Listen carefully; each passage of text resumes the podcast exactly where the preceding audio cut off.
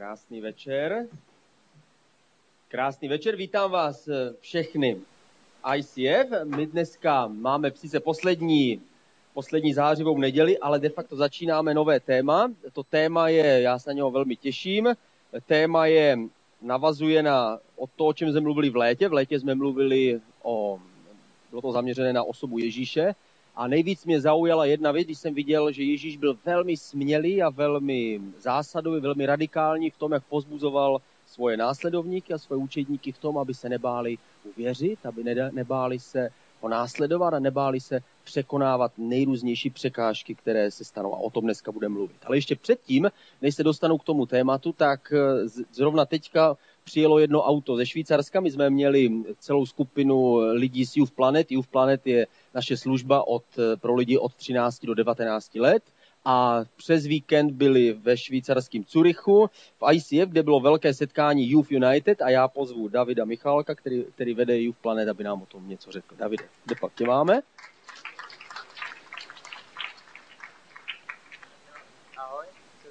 Jasně, to víš, že já tě slyším. Já? tak, dobrý, já už se slyším taky. Takže my jsme byli na tom setkání a bylo to vlastně v pátek večer. Sili se tam všechny Youth Planet, který nějakým způsobem po Evropě existují. A byla to opravdu pecka, byla to taková ta show, kterou jsme viděli už někdy dávno na začátku, když ICF začínalo.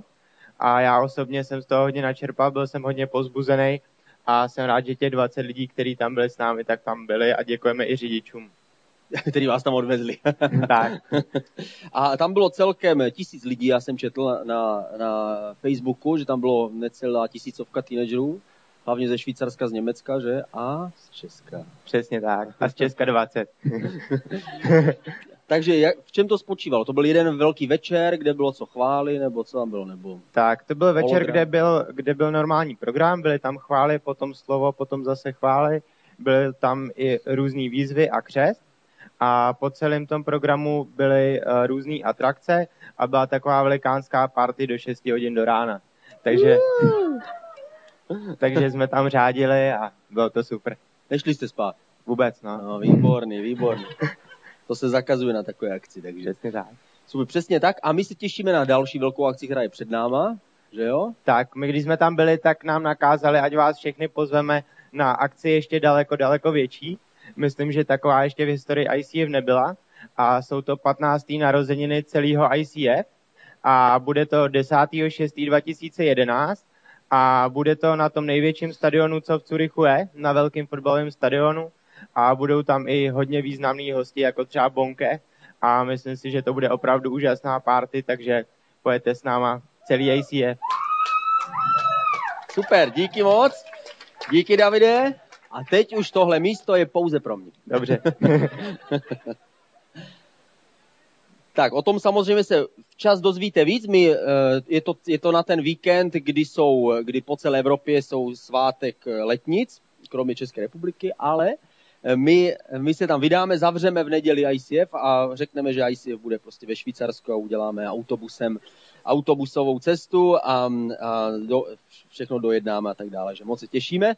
Předtím, ještě než se dostanu k tomu tématu, mám ještě jednu věc a to je minulou neděli, kdo jste tady byli, tak mě dva dny potom ještě bolely nohy, protože minulou neděli jsme měli něco extra, nebyli jsme tady, pro vás, kdo jste tady nebyli, byli jsme vedle ve velké hale, kde dřív jezdili motokáry, my jsme ji předělili, protože je obrovská a na polovině té haly jsme udělali Hawaii party, na Hawaii Party měli jsme tam grill a měli jsme tam uh, volejbal a badminton a měli jsme tam pláž písečnou a měli jsme tam uh, diskotéku z 80. let a tak dále, že z toho mě trošku ty nohy bolely, ale účesem se tak k tomu jako hodím zrovna.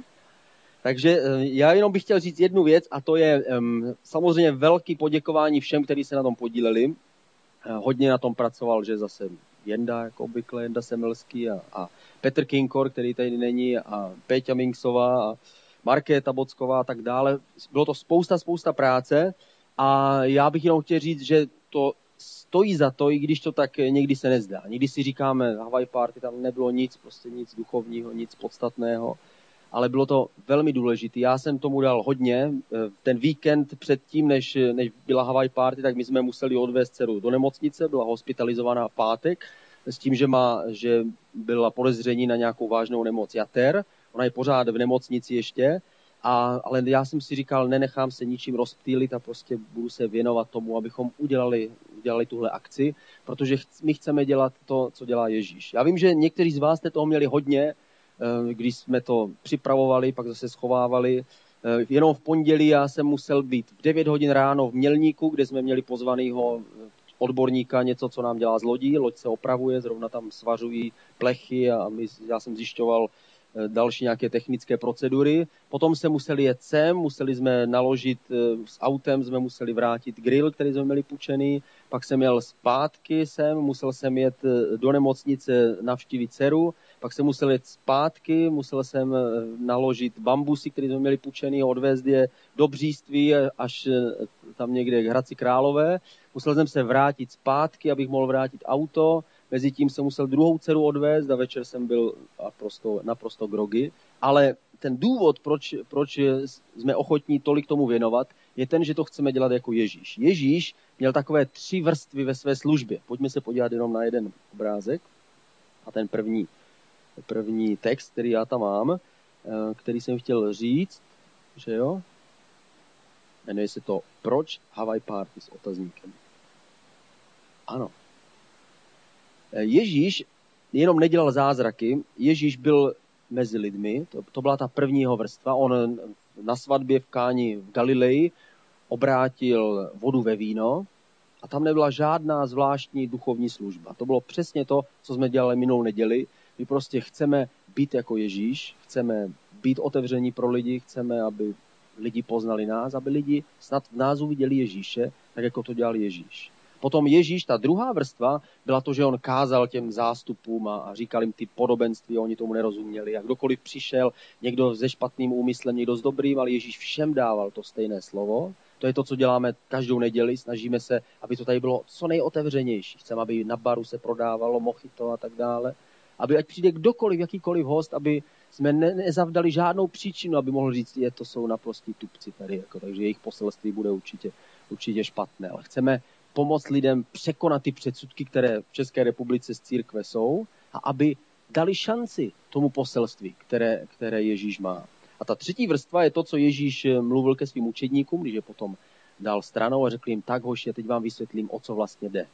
A Tomáš řekl, já to vím samozřejmě. A oni netušili úplně přesně, Ježíš jim vysvětloval podobenství a to je to, co my děláme v těch dalších programech. Proto máme kurzy, proto máme workshopy, proto budeme mít Get Free Weekend a, a další víkendy pro všechny ty z nás, kteří cítíme, že potřebujeme něco víc, než jenom slyšet eh, slovo jednou za týden. Víme, že s naším životem je potřeba udělat něco víc. Ale nechceme to všem, všem lidem prostě na ně to vyklopit hned. Chceme, aby každý z nás měl možnost růst v Ježíši Kristu, tak jak sami uznáme za vodný. Musíme se nechat tím, co Ježíš dělá v jednotlivých životech. Proto z tohle důvodu děláme takové šílené akce jako minulou neděli a proto s tím nikdy nepřestaneme a budeme pokračovat dál. Aby jsme mohli my jako ICF nazývat se církvi a dělat to, co dělal Ježíš. Aby jsme mohli proměňovat vodu ve víno. My na to nemáme víru, takže my jsme ho museli platit. museli jsme ho koupit. Ale jednou, jestli na to budeme mít víru, tak to budeme určitě dělat taky. A my se nezastavíme. Tak a teď už k tomu tématu. Eh, to téma je vlastně taková škola víry, kterou měl Ježíš. Ježíš, když jsme o něm slyšeli přes celé léto, mluvili jsme z Markova Evangelia a snažili jsme se nasnímat Ježíše z takových jednotlivých záběrů, abychom viděli jeho osobnost, jeho charakter, jak se chová, jak vypadá, co dělá. A chtěli jsme to udělat proto, aby Ježíš se stal skutečnější pro nás. A to, co mě zaujalo, bylo to, že Ježíš pozbuzoval svoje učedníky a říkal jim, nebojte se, Prostě Bůh je na vaší straně. Běžte, prostě, dělejte velké věci a tak dále. A nikdy to tam nějak jakoby neomlouval, ale naopak snažil se nás pozbudit. A co my s tím máme dělat? Máme přemýšlet nad tím, no jo, ale stane se vždycky přesně to, za co se křesťané modlí a tak dále. Snažíme se to filozoficky nějak vysvětlit, ale Ježíš to nijak nevysvětloval, Ježíš nás prostě jenom pozbuzoval. Neboj se a věř, jako jsme to slyšeli v té poslední písni, protože nic není nemožné pro Boha. Pro lidi to je nemožné, ale pro Boha jsou všechny věci možné. A my žijeme ve společnosti, kde mnoho věcí a mnoho, mnoho nejistot jsme, se, jsme odstranili ze svého života. Máme nemocnice, máme chirurgy, kteří nám vyříznou, co je potřeba. Dneska už je doba, že nám vyříznou i co potřeba není, když máme dost peněz. A dneska žijeme v době, kdy jsme vytěsnili všechny sociální nejistoty, nebo všinu nikdo tady nemůže, naše děti neumírají hlady jenom proto, že máme špatnou barvu pleti, nebo jsme se narodili ve špatném městě. V naší společnosti jsme se díky Bohu podařilo se nám vytěsnit mnoho a mnoho nejistot. Takže to ze začátku, takže to někdy vypadá, jako kdyby Bůh ani nebyl potřeba v dnešní společnosti. Vždyť máme přece vládu. Máme, vždyť máme přece odbory. Máme peníze. Máme jistotu a tak dále. A, samozřejmě pravda je, že v mnoha ohledech se to společnosti podařilo. Je lepší být dnes důchodce, než v roce 30 našeho letopočtu, kde nebyla žádná sociální síť. Jestli se o tebe nepostarali tvoje děti, měl si smůlu, stal si se žebrákem a zemřel na kraji cesty. Ale dneska my máme sociální síť, která nás, nám pomůže. Takže někdy se může zdát, že by jako kdyby víra už ani nebyla potřeba, jako kdyby ani Bůh nebyl potřeba. Ale zeptám se jinou otázku. Eh, zmizely spolu s tím všechny problémy z našeho života? Ano. Ne, nezmizely. I když máme nemocnice, i když máme sociální síť, i když máme e, parlament a všechny správné věci, tak přesto všechny problémy to z našeho života neodstranilo. Proto problémy můžou být skvělou školou víry pro nás v našem životě. A já, když jsem se na to díval, nechal jsem se inspirovat e, člověkem, který se jmenuje Robert Schuller. Je to americký kazatel, který postavil v Americe velkou skleněnou katedrálu. Říkal, já si splním sen, když jsem ležel kdysi kdysi eh, u řeky a díval jsem se nahoru na hvězdy nebo na slunce, tak jsem viděl, viděl, že Bůh je velký, takže jednou jsem si říkal, až budu kazatel, chtěl bych to stejné, aby když se všichni podívají nahoru, aby viděli prostě slunce nebo hvězdy. Takže postavil skleněnou katedrálu a tenhle člověk napsal knihu, která se jmenuje um, Tough Times Do Not Last, Tough People Do. V překladu to znamená, uh, tvrdé časy nejsou na pořád, ale tvrdáci jo. Nebo tvrdí lidé jo. Nebo taf jako prostě pevní. No, tak, jo. no se to špatně samozřejmě překládá, proto právě vám to překládám, abyste viděli, že, že my překladatelé to nemáme jednoduché. Ale znamená to, že někdy jsou těžké, tvrdé časy, to je, to je správný výraz, tvrdé časy, ale my musíme být někdy tvrdší ještě než ty tvrdé časy. Jestliže se obrníme správným způsobem, budeme se dívat na problémy ze správného úhlu, necháme se inspirovat Ježíšem, který nás pozbuzuje, potom můžeme překonávat problémy. Jestliže se máme dívat na eh, problémy ze správného úhlu, pak potřebujeme se, si vzít čtyři pravidla, které jsem se od něho naučil. Čtyři pravidla, jak se dívat na problémy, abychom je mohli překonávat. První pravidlo, pravidlo číslo jedna. Každý má problém. Neexistuje žádný člověk, který by byl bez problému. Proto je to červeně. Každý má problém. My samozřejmě vždycky si myslíme, že kdybych vyřešil tenhle problém, který teď mám, všechno bude krásné. Třeba zrovna nemáš práci a říkáš si, kdybych dostal práci, kde budu mít 27 tisíc čistého, wow, wow, budu šťastný. A řeknu ti, budeš určitě šťastnější než teď. Ale neznamená to, že všichni lidé, kteří mají práci, tak nemají problémy. Zeptej se někoho, kdo má práci. Ten ti řekne, no ani mi o tom nemluv. Protože já musím každé ráno vstávat. Navíc mám tam v kolektivu člověka, který je hrozný. Jo? Navíc můj šéf je šílenec. Jo? A práci na, to, na nás toho tolik navalí vždycky, že to je hrozné. Takže pro mě pracovat je hrozný. To znamená, že jestli získáme práci, tak to naše problémy automaticky neodstraní. Můžeme si říct, dobře, tak já chci začít podnikat. Nebudu mít teda šéfa, budu dělat sám na sebe. Stanu se podnikatelem. Ale když se zeptáš podnikatele, jestli nemá problémy, víš, co uslyšíš? Oh, když ty si chodíš jenom do práce, ty to máš všechno v pohodě, ale já, víš, kolik já mám problém, musím získat zakázky, musím, podpla- uh, musím vyhrát nějakou soutěž prostě. Musím se modlit, když jsem křesťan, abych nemusel podplácet. Musím udělat všechno, co je třeba. A pak nakonec zjistí, víš co, že moji zaměstnanci nejsou dobří. Že nedělají to, co mají, musíme vyhodit. Nemůžu získat toho správného potom. Mám problémy. Že člověk, který podniká, má samozřejmě problémy. Takže si člověk řekne, je, no tak ať už to všechno radši za sebou, za mnou. Kež už bych byl v důchodu. Řeknu si, nebudu muset chodit do práce, bude mi chodit peníze prostě každý měsíc. To znamená, důchodci jsou ty nejšťastnější lidé na světě. Ale není to pravda. Když se zeptáte důchodců, tak oni řeknou, no, to není pravda, nemáme co dělat teďka, už nejsme, nejsme tak důležití, už není žádná práce, všechno je hrozný, mladí jsou šílení, jo, dávají si na vlasy různé věci jo, a tak dále. Kromě toho nemám žádné peníze a, a tak dále. A teď jsem nemocný. A to se vždycky otevře skřínka. A teď mě loupe tady a tady. Já to znám, já to znám. Mě už se za skřínka začíná otevírat pomalu taky. Takže neptejte se mě, jak, jestli jsem zdravý nebo ne. Takže někdy člověk si řekne, dobře, tak všechno to vyřeší, teda kdybych byl bohatý, kdybych byl, kdybych byl nějaký dědic nějakého velkého impéria, najednou byl. Mohl bych si vydávat CDčka, když je nikdo nekupuje. Si mohl bych dělat to, co budu chtít. Ale jenom to, že člověk má majetek, neznamená, že všechny problémy má vyřešené. Můj, můj známý je křesťan a je podnikatel, který, který je jeden z šéfů velkého konzorcia, které mají obrat 2 miliardy ročně. Má mnoho firm, které jsou v tom, v tom konzorciu firm a ptal jsem se ho, jak se máš, když jsem byl u něho na návštěvě. Protože jeho garáž je stejně velká jako můj dům. jeho plot stál tolik, co celý můj pozemek i s domem, i s manželkou dohromady. jeho pozemek je tak velký, že ho kamenem nepřehodíš a tak dále a tak dále. Jak nádherný, nádherný dům, že všechno je v luxusu, prostě stačí jenom takhle promluvit, televize zapni se a ona přijde.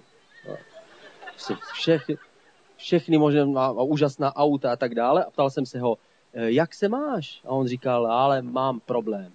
Jsem si říkal, jaký ty můžeš mít problémy? Jako. A on řekl, víš, co se stalo? Byli jsme prostě, jsme přihlášeni do nějaké soutěže, kde jde o, prostě o velké, o velké peníze a do té soutěže se přihlásil i někdo, kdo je prostě nějaký ten korupčník, jo, prostě, který tam dává nějaký peníze. A my jsme křesťani, my nechceme dát žádné peníze, takže jsme se snažili ho vytlačit prostě zákonným způsobem. A najednou jednoho dne se u mě objevil člověk, řekl, dobrý den, já jsem ten a ten, jsem tady z, z hospodářské kriminálky.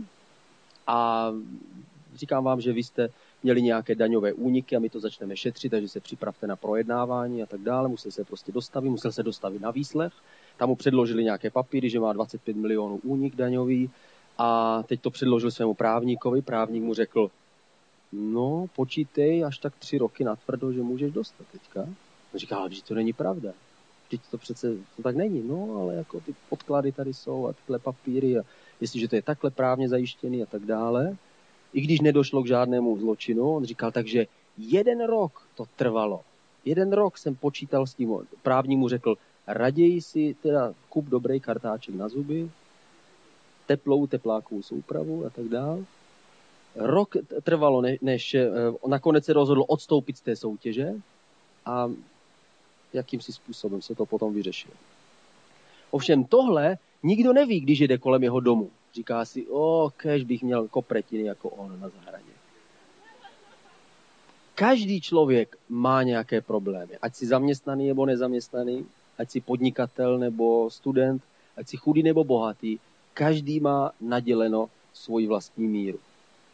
A máme k tomu krásný citát. Člověk, ano, ten je taky dobrý, člověk, který se o nic nesnaží a vyhýbá se problémům, si vytváří problémy nové. Život bez problému neexistuje. Nelze se jim vyhnout. Neexistuje způsob, jak se vyhnout problému, proto je lepší raději se jim postavit čelem. Ježíš, o kterém víme, že byl vtělený Bůh, měl problémy tady na zemi. A ne malé, a nebyly způsobené jeho vinou. Každý z nás se setkáme s problémy, které nejsou způsobené naší vinou, naším přičiněním a přesto se s nimi setkáme. Nemůžeme před nimi utíkat, ale musíme se jim postavit. Tak, druhá věc, druhý bod, který mám, nebo druhá, druhá rada, kterou, kterou mám, každý problém je dočasný. Každý problém má určité časové trvání. Jako v případě toho mého, mého známého, jeho problém trval rok. Po roku se rozhodl odstoupit z té, z té soutěže o tu zakázku a najednou se objevil ten stejný pán z té hospodářské kriminálky a řekl mu, e, nesu vám papíry a chci se vám omluvit. My se vám omlouváme, došlo k nějakému omylu a nemělo k tomu vyšetřování vůbec dojít. Naschledanou. A problém byl vyřešen. Jeho problém ho stál možná nějaké žaludeční vředy, ale také ho možná naučil se trochu víc modlit a spolehnout se na to, že Ježíš mu pomůže. Každý problém trvá nějakou dobu. Jednou si dole, jak je ta písnička? Jednou si dole, jednou nahoře. Na na na na. Na na na na na na na na na na. No, já jsem neměl vhodnou fotku, tak jsem si říkal, že něco zaspívám, jako, aby to bylo nějak interaktivní. Ježíš, stejně tak Ježíš, jeho život vypadal, že jednou byl dole, jednou byl nahoře. Ale nakonec jeho, jeho život skončil nahoře. Sedí na pravici Boží, odletěl přímo před očima svých učeníků. Jeho problémy, které byly těžké, jeho, jeho nejlepší přítel nebo jeden z jeho blízkých přátel ho zradili, že? A Ježíš byl odsouzen, ukřižován, umučen tak nakonec i tyhle problémy se obrátily nějakým způsobem k dobrému. Každý problém, i ten největší, který teď si říkáme, že máme, o, tenhle problém už trvá tak dlouho.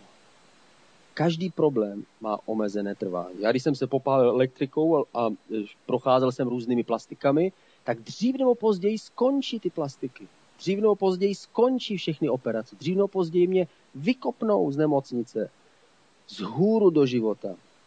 Takže všechny problémy mají omezené trvání. Je dobré se na to spolehnout. Třetí rada, kterou mám, každý problém skrývá nějaké pozitivní možnosti. Je to nemožné, ale je to skutečně tak. Protože v řešení problémů jiných lidí často nacházíme příležitosti. Například jedna z takových věcí se jmenuje nemocnice. Z čeho nemocnice žije? Nemocnice žije z problému ostatních lidí. Z čeho žijou všichni zubaři? Co kdyby všichni lidé byli zdraví? Kolik by bylo nezaměstnaných sanitářů, trhačů zubů, chirurgů, co všechny poradny. Dokonce jeden problém v zemích třetího světa, jeden z velkých problémů je, je nedostatek vzdělání, to znamená i školy vlastně jsou jenom naplňování něčích problémů. My máme problémy, jsme nevzdělaní, potřebujeme se učit. A školy nám pomáhají naplnit ten problém. Jenom si představte, kdyby na zemi nebyly žádní potkání a myši. Kolik lidí žije z toho, že hubíme potkany a myši každý rok? Kolik rodin jede na dovolenou do Chorvatska díky tomu, že tatínek pracuje v deratizační firmě nebo v chemičce, která míchá jedy proti potkanům a myším a tak dále. Pro nás jsou to nepříjemné problémy, ale pro někoho jiného se problémem stává skvělou příležitostí. Já jsem četl teďka nedávno o, minulý týden jsem četl o člověku, který se jmenuje František Krause, slyšeli jste někdy o něm? Tak teď o němu slyšíte. E, František Krause je, je člověk, který, který žije v Břeclavi, a já jsem o něm četl rozhovor, e, četl jsem teda s ním rozhovor. Je to bankovní úředník, který se přestěhoval do Břeclavy v polovině 80. let a dělal něco na zahradě a zůstal mu nějaký stavební materiál, že nevěděl, co ze dřevem, takže udělal ptačí budku a tu ptačí budku pověsil na zahradě a radoval se z toho, když do ptačí budky někdo přiletěl, nějaký havran nebo já nevím, co, prostě do, do budky a on říká, on ho napadlo, co kdybych tyhle budky teda dělal častěji, co kdybych pomohl více ptáčkům. No, my muži prostě chceme ptáčkům často pomáhat. A tenhle úředník eh, v roce 1984 pověsil prvních 30 budek nedaleko Břeclavy, kde jsou lužní lesy, že si získal povolení, tehdy to bylo ještě pohraniční pásmo, kde prostě se nesmělo, protože tam, jako, tam se pořád nám spali jako ze západu lidi, co k nám chtěli chodit. Jo. A oni, to museli, oni nás tedy museli bránit tehdy a on si vymohl povolení a pověsil 30 budek v roce 1984 a začal se čím dál víc zajímat, zajímat o, o ornitologii. Dneska, v dnešní době, už tam celkem zavěsil 1800 budek a tím se podílí na záchraně ohrožených ptačích druhů. Stal se z něho vyhledávaný amatérský ornitolog a živí se přednáškami a články v odborných časopisech. To, co ze začátku bylo jenom takový hloupý nápad, nebo naplnění problému někoho jiného, v tomhle případě opeřeného, se nakonec stává, nakonec tohle člověka to přivede až do časopisu, kde si o něm přečtu já a řeknu o tom v Praze všem, kteří přijdou v neděli do ICF, aby věděli, že František Krause na to přišel. Jestliže se stanou nějaké problémy, z těch problémů jsou vždycky nějaké příležitosti.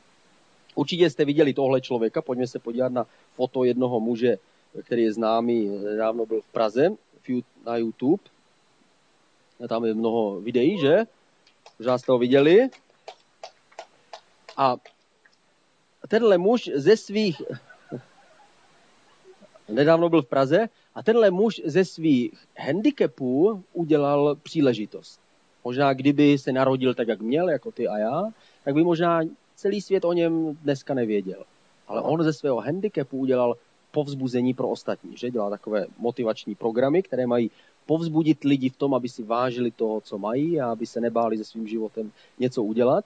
A tenhle muž navzdory tomu problému, který má, tak z toho problému udělal příležitost z každého problému lze udělat příležitost. A poslední rada, kterou mám, je, že každý problém tě změní. Každý problém, i když my si to nepřejeme. To, my nechceme jít k zubaři, ale změní nás to.